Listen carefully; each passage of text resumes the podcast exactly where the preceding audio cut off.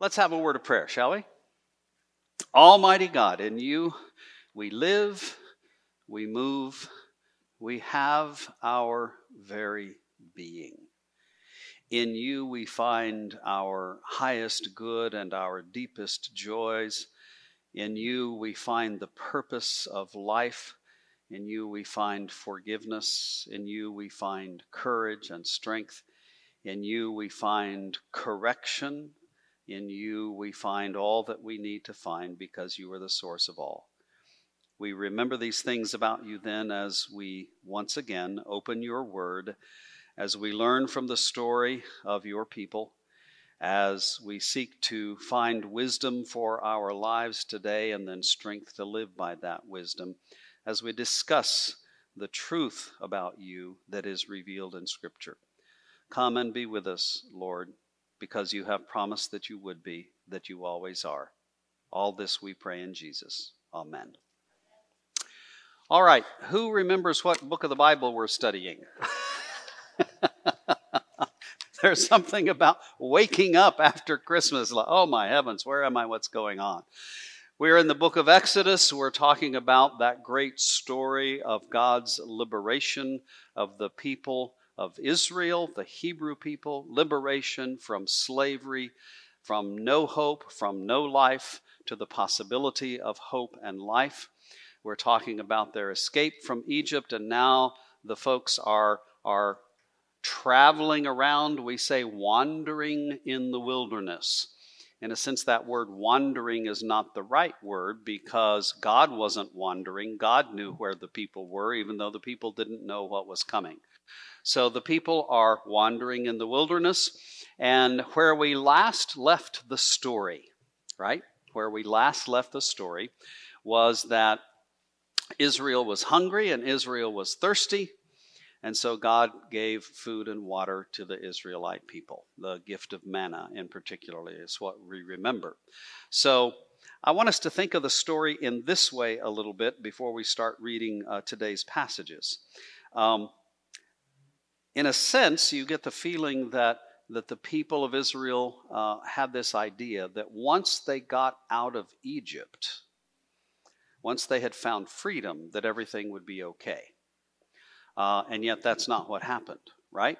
Once they got out of Egypt, then they still had to deal with Pharaoh, who came after them.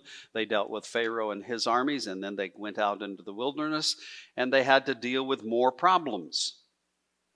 How many of you are no longer dealing with any problems in life? Some of you have been around for 800 years. Surely by now, there are no problems in life, right? Is there anyone here who has zero problems, zero issues, zero things to deal with? If there are, you need help, right? All of life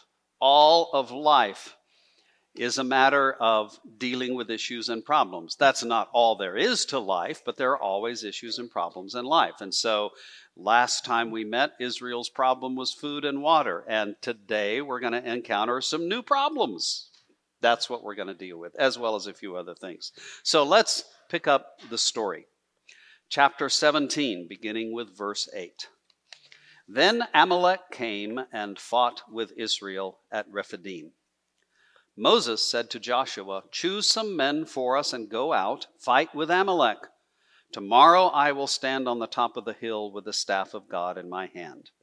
So Joshua did as Moses told him and fought with Amalek, while Moses, Aaron, and Hur went up to the top of the hill. Whenever Moses held up his hand, Israel prevailed, and whenever he lowered his hand, Amalek prevailed. But Moses' hands grew weary, so they took a stone and put it under him, and he sat on it. Aaron and Hur held up his hands, one on one side and the other on the other side, so his hands were steady until the sun set. And Joshua defeated Amalek and his people with the sword. Then the Lord said to Moses, "Write this as a reminder in a book and recite it in the hearing of Joshua. I will utterly blot out the remembrance of Amalek from under heaven."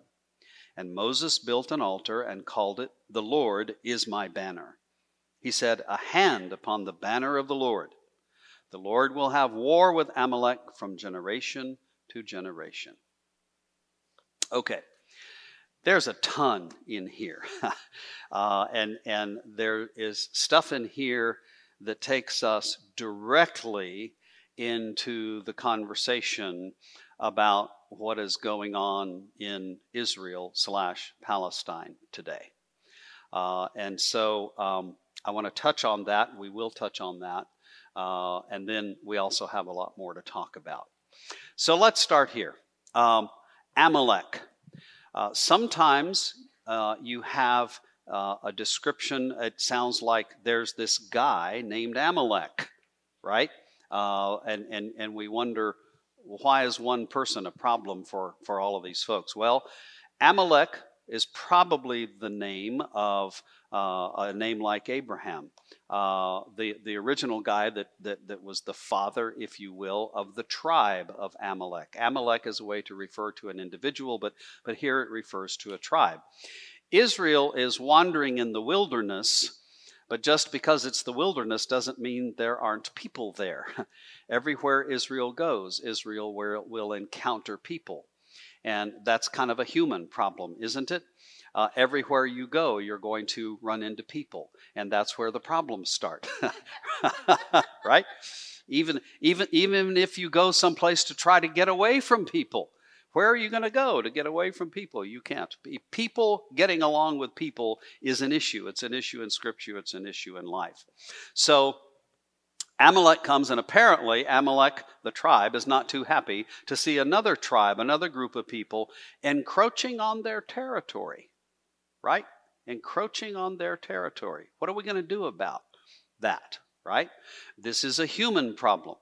How many of you have lived in the same house in the neighborhood for a few years, and your neighbors who you loved sold their house, and you wondered about the family that was moving in next door? Were you going to like them or not? Have you ever had that happen to you? Okay. How many of you have been the family that was moving in, and all of your neighbors wondered about you, right? That's just there we go.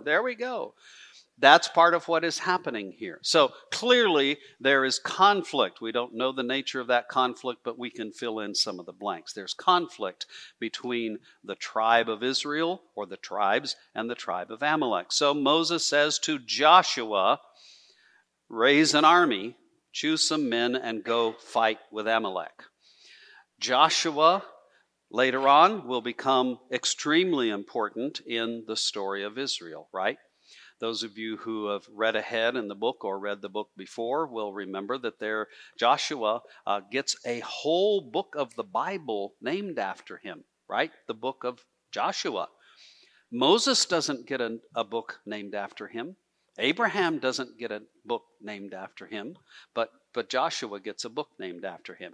Joshua will become Moses' great general, right? That's Joshua's gift. And Joshua will be the one who will take the people across the Jordan River and into the Holy Land, but that's going to come later. So Joshua's going to raise an army and go fight, and Moses is going to go stand on the hill, and he's going to hold up the staff, and Aaron is going to go with him, and Hur is going to go with him, and the battle is going to be engaged, okay?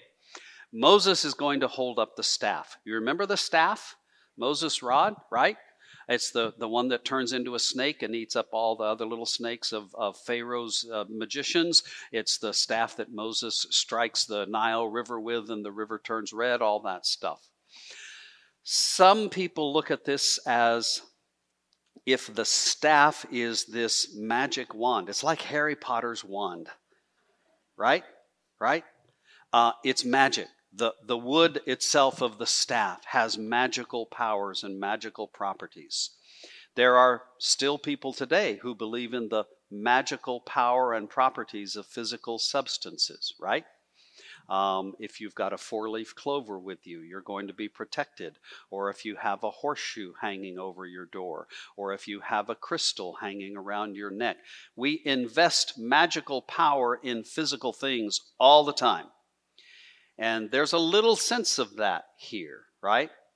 But there's obviously more going on, because what the people of God would eventually learn is that nothing physical has magical power. Who has power? God. The staff is a symbol of the power of God that is put into Moses' hands. We still use staffs, by the way, right? How many of you ever performed in a marching band? Anybody here ever march in a band? Okay, a couple of you have. Was anybody here ever a drum major? Right? Usually the guy with the big hat and he prances around with this stick in his hand. Okay, that's a staff, right? Anybody here ever been crowned the king or queen of something? Oh, wow, yeah, we got a whole bunch of royalty here. That's fantastic, right? Right?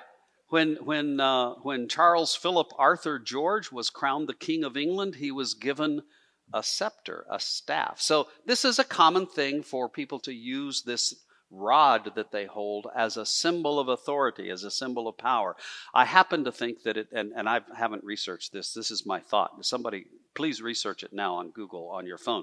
But I think it comes from the fact that, that human beings discovered that whoever had the biggest staff could whop more people and knock them out than somebody with a smaller staff. And so the staff became a symbol of power, a symbol of authority. That's what I happen to think. I don't know if that's true or not. So, but that's okay. So Moses, when he holds the staff up, things go well in the battle. When his arm gets tired and the staff lowers, things don't go well. Some people say, well, that's because of the power of the staff. He had to hold it up so it could, you know, shoot its magic rays out to the army of the Israelites, right? Well, no, that's not what that's about.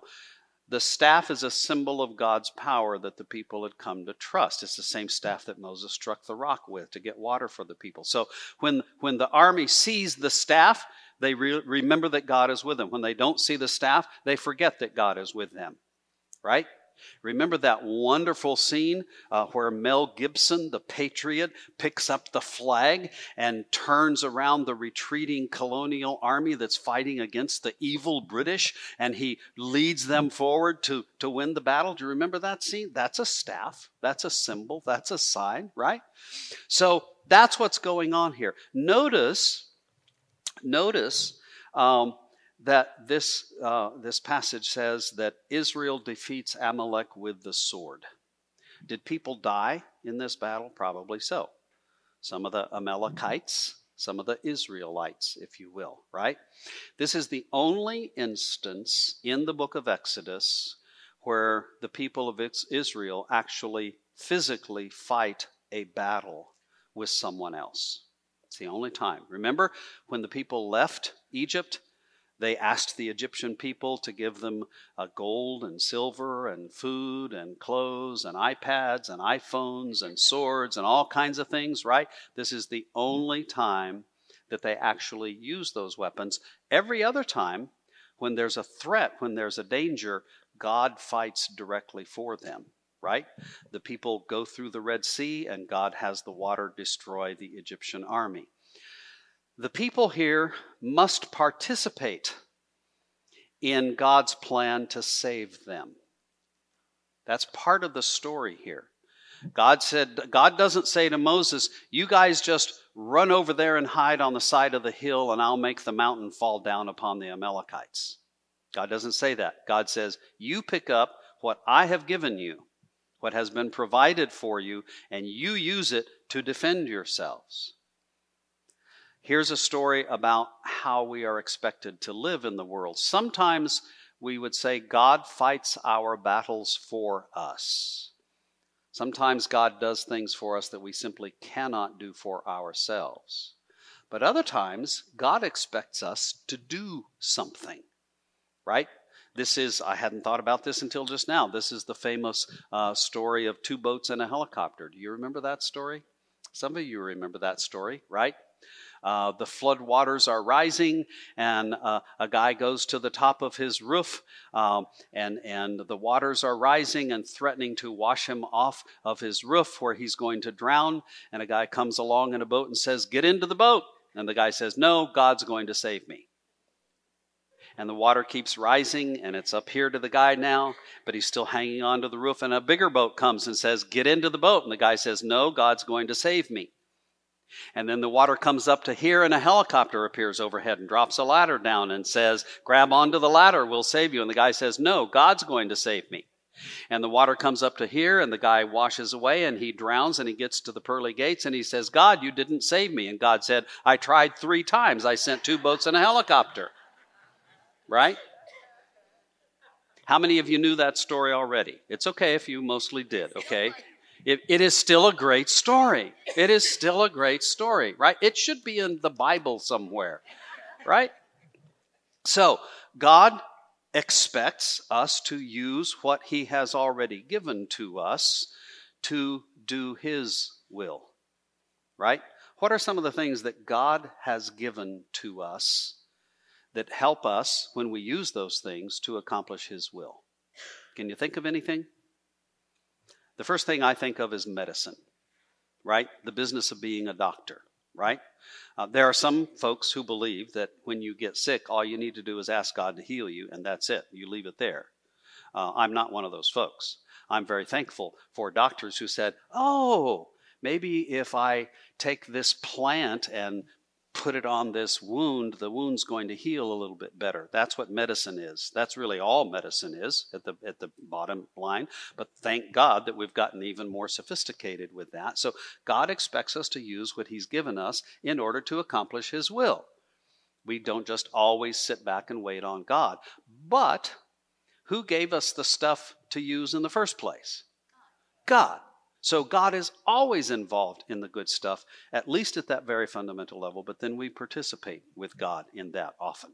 Sometimes God does for us what we simply cannot do for ourselves. Sometimes we are completely laid out. We can't lift a finger. I'm thinking particularly of the moment when we die. When we die, we can't do anything.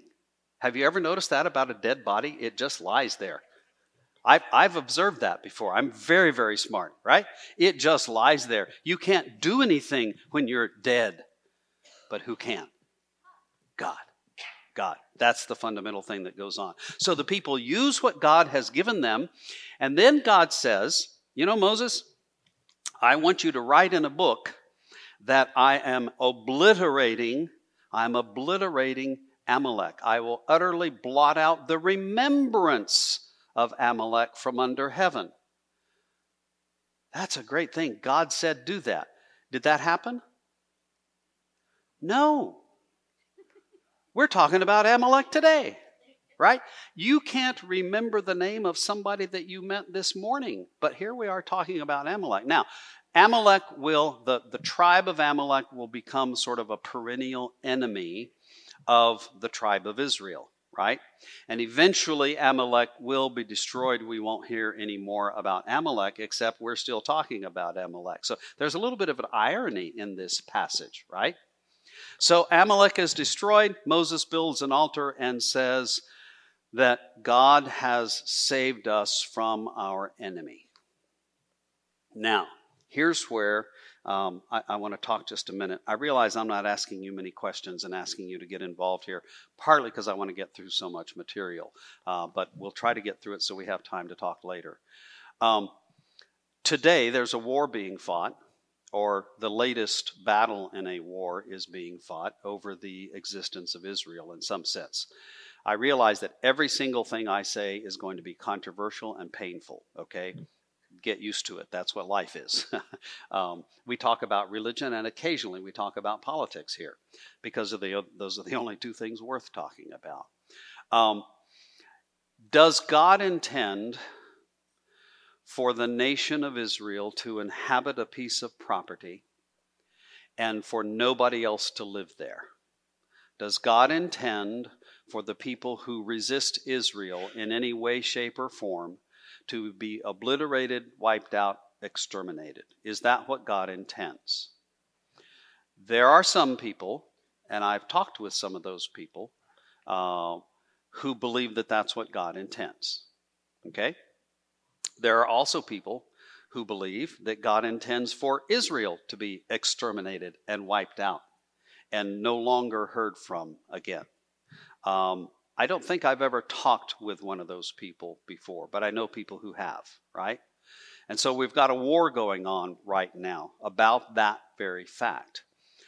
The Bible says in many different places, and here's one of the places where God says, go wipe out those people, okay? Did that happen? No, it did not. It did not. Later on in the story, Israel will come into the Holy Land. God will say, defeat your enemies, go live here. And a lot of wars went on. But at no point in history are all the other people other than the Israelites exterminated. In fact, the story is not just the story about Israel inhabiting the Holy Land, but it is also a story where Israel begins to include other people in the nation of Israel, and where Israel begins to coexist peacefully with other people. That is also part of the story that is also told in the Old Testament and is also part of the history leading up to the time of Jesus. Now, I'm giving you a theological perspective from the whole of Scripture that I will defend, but that some people will attack. Some people believe that God still intends for the nation, a nation of Israel, to live in the Holy Land, and nobody else is supposed to live there. There are many Christians who think that. I think that is absolutely wrong Christian theology. That is a complete misreading of the Bible. And I'll just say it flat out clear. If you disagree with me, that's fine. I will still love you. I hope you will still love me. Most of you. There's a couple of you maybe here that would be a problem. I know. Right? What does the Bible say? Not just a few passages from the Old Testament. What does the Bible say? The Bible says that Jesus came along and said that the kingdom of God is not about a physical entity on the face of the earth. It's not about a nation with physical boundaries and a king or a prime minister or a president and an army and an economy and a flag. Jesus said to Pilate, remember what Jesus said to Pilate? My kingdom is not of this world. The church began to understand what actually many Jews understand. There is a part of Israel that understands this truth and this reality, that God means to bless the whole world through Israel and to teach the whole world that a nation is not about physical boundaries and wiping everybody out who doesn't agree with you or who doesn't want you to live there. The nation of God, the people of God, is about the whole world. The whole world.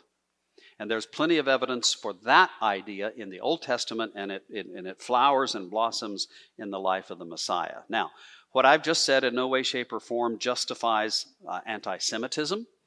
It does not justify the murder of Jews, nor does it justify the murder of anybody. It does not take a side with anybody. It takes everybody's side. It is not a political statement about what Israel should or should not be doing with Hamas today in Gaza. It is a statement, though, of Christian theology. And we can have a long conversation more about that. As I've said before publicly, we grieve the loss of innocent life. We grieve the fact that human beings still find it necessary to fight wars with each other. And there's a whole lot more we can say. But does all that make sense to you? As we talk about wiping out the Amalekites, it'd be very easy to substitute the names here. You know, Benjamin Netanyahu calls upon his general, not named Joshua, I don't know who the head general of Israel is, and says, go wipe out Hamas, okay? There's a sense of that going on here. Why? Because Hamas attacks Israel. We can go on forever with that political conversation, but let's understand that there's something bigger going on than just that, okay? If you're grieved by what I've just said, I'd love to visit with you more, but I want to acknowledge that from this particular passage. And then let's also acknowledge one further thing. Why would God say to Moses, go do battle with the Amalekites and kill them? Why would God say that? The issue is not about killing people that disagree with you. The issue is about saving God's plan to bless the whole earth. Anything that stands in the way of what God is going to do must be defeated. Ultimately, this is not a battle between two tribes who want to occupy the same territory. Ultimately, this is a cosmic battle between the purposes and plan of a good God and the purposes and plan of, we could say, the devil, we could say evil, anything that would take away, that would stop God's plan to redeem the whole world. Does that mean that sometimes people have to be killed? That apparently is the answer of human history. But the answer of Christianity is that the way God ultimately kills evil is to die himself. That's what the story of Jesus is on the cross. And all the rest of Christian theology flows out from that. God's plan is to kill anything that would kill us and kill him. And if we're killing each other, then we have to figure that out. Does that make sense to you? That's why I think the fundamental reason that sometimes Israel found it necessary to fight wars was not about necessarily power or position or oil or whatever else you want to describe. It's about making sure that goodness prevails over evil. And we remember, of course, that Jesus said that we have to be very careful when we identify ourselves as the good people and other people as the evil people. That's what human beings do. We identify the other people as evil people because they don't want what's good for us. And there are thousands more issues to arise out of that. So we're not going to solve all those issues, but let's just say that in this story, God's plan to save the whole world, with no exclusions, God's plan to save the whole world is going to be revealed through the life of this one people and ultimately the gift of a Savior and a Messiah. That's what Christians believe. And if you have a different take on that, that's fine. I have not been given the role of deciding what all Christians should believe, by the way. And we're actually going to come to a story about that in just a minute. Let's go on with the story. And let me get to that part here. Exodus chapter 18 now, first 12 verses. Jethro, the priest of Midian, Moses' father-in-law, heard of all that God had done for Moses and for his people Israel, how the Lord had brought Israel out of Egypt. After Moses had sent away his wife Zipporah, his father-in-law Jethro took her back along with her two sons. The name of the one was Gershom, for he said, I have been an alien in a foreign land. And the name of the other Eliezer, for he said, the God of my father was my help and delivered me from the sword of Pharaoh. Jethro, Moses' father-in-law, came into the wilderness where Moses was encamped at the mountain of God, bringing Moses' sons and wife to him. He sent word to Moses, I, your father-in-law Jethro, am coming to you with your wife and her two sons.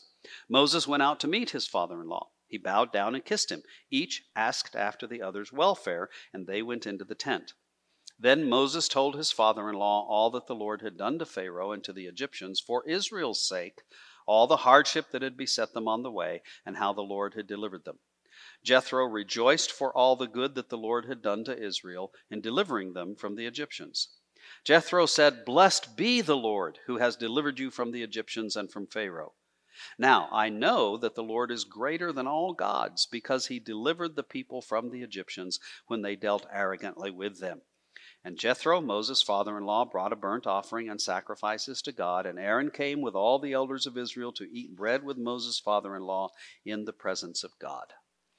Okay. Who is Jethro? Jethro is not a Hebrew. Jethro is not of the tribe of Abraham's family. Jethro is a Gentile. Here is one of many stories in the Old Testament where people who are not of the family of Abraham are brought into a good and positive relationship and even into the family, if you will. Moses is preaching the good news to Jethro, right? Long before Billy Graham existed, there was Moses preaching the good news. What is the good news? God saved us from the hand of the Egyptians. Jethro is one of the early converts, not to Christianity. We're hundreds of years before Jesus still. But Jethro is one of the people who sees and understands and believes the power and grace of this one good God.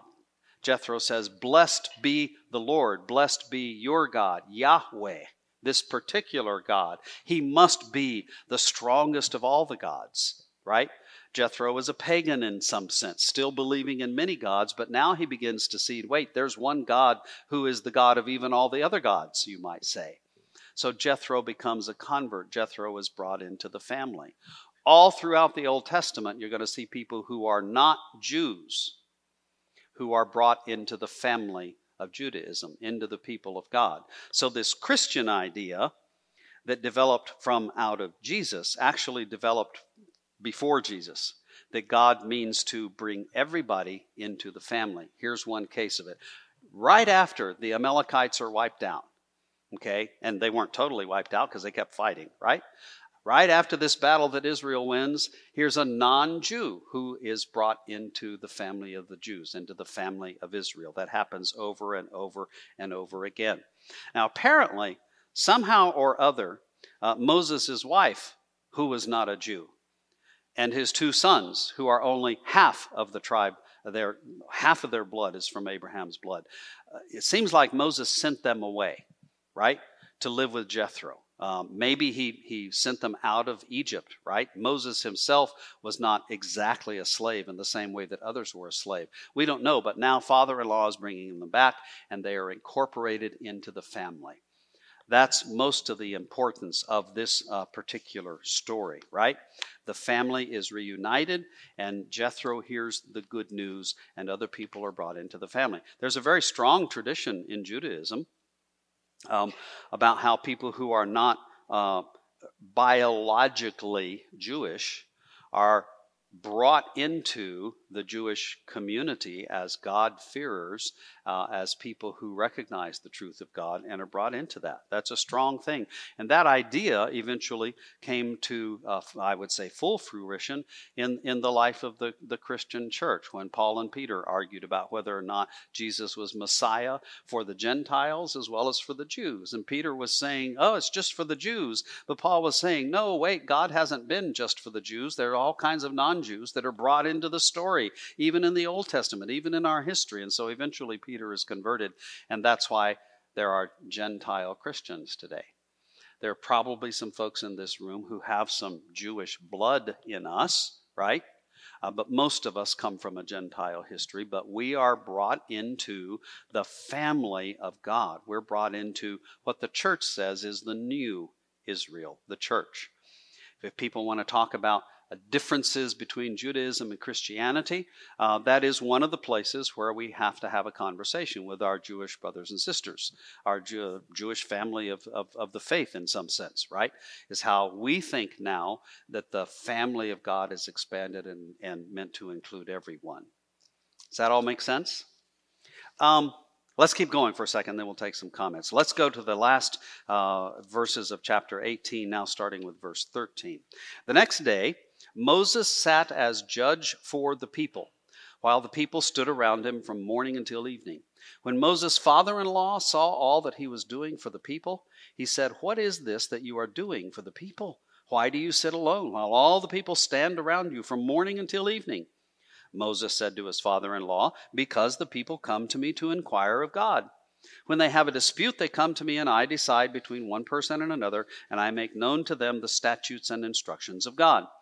Moses' father-in-law said to him, "What you are doing is not good. You will surely wear yourself out, both you and these people with you, for the task is too heavy for you. You cannot do it alone. Now, listen to me. I will give you counsel, and God will be with you. You should represent the people before God, and you should bring their cases before God. Teach them the statutes and instructions, and make known to them the way they are to go and the things they are to do. You should also look for able men among all the people, men who fear God, are trustworthy, and hate dishonest gain. Set such men over them as officers over thousands, hundreds, fifties, and tens. Let them sit as judges for the people at all times. Let them bring every important case to you, but decide every minor case themselves. So it will be easier for you, and they will bear the burden with you. If you do this, and God so commands you, then you will be able to endure, and all these people will go to their home in peace." So Moses listened to his father-in-law and did all that he had said.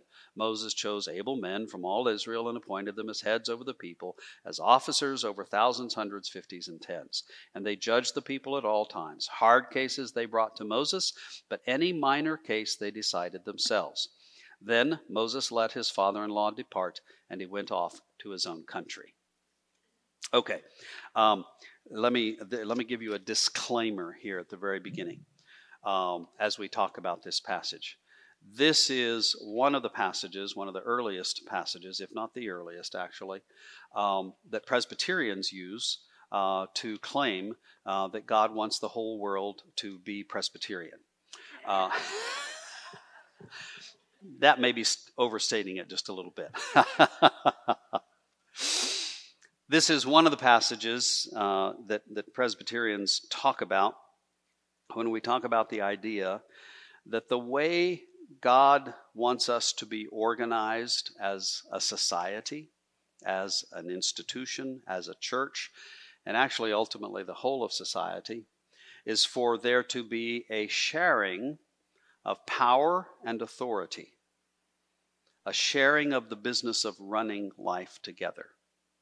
We have the sense that up until this time, Moses is, in some sense, the dictator, the authoritarian ruler of the people. Now, Moses is a benevolent dictator, but everything is about what Moses says to do. And now, Jethro, by the way, not a Jew, remember, right? Jethro comes and says, Moses, that's crazy, that doesn't work. He says, what you should do, Moses, is you're the one who's been hearing God's word and telling us what that word is. You should continue to do that. Later on, Israel will come to understand that other people can hear God's word too, and we have to talk about that. But you're the one now who is our primary conduit back and forth with God. You're going to teach us about God. And if there's something really huge, we need to involve you. But you need to begin giving away your power, your authority, so that others can participate and so that society will work better. This is one of the passages from which Presbyterians get the idea that no single individual should have absolute power and authority. No single individual has the ability to do that, the wisdom, the time, the knowledge, that all of that should be shared. There's a lot more that grows out of this, but this is one of the stories where it begins. And so what can we take from this particular story? Number one, Israel is hearing God's word, not just through what God says directly to Moses, but what God says to Moses and to all the people, ultimately, through different means, right? Moses apparently said to the people, okay, now here's how we're going to do it. I'm going to appoint you, you, you, and you. But you know what? All those people that Moses appointed, they had to agree. What if someone said, I don't want to be in charge of 10 people? Very smart person, by the way.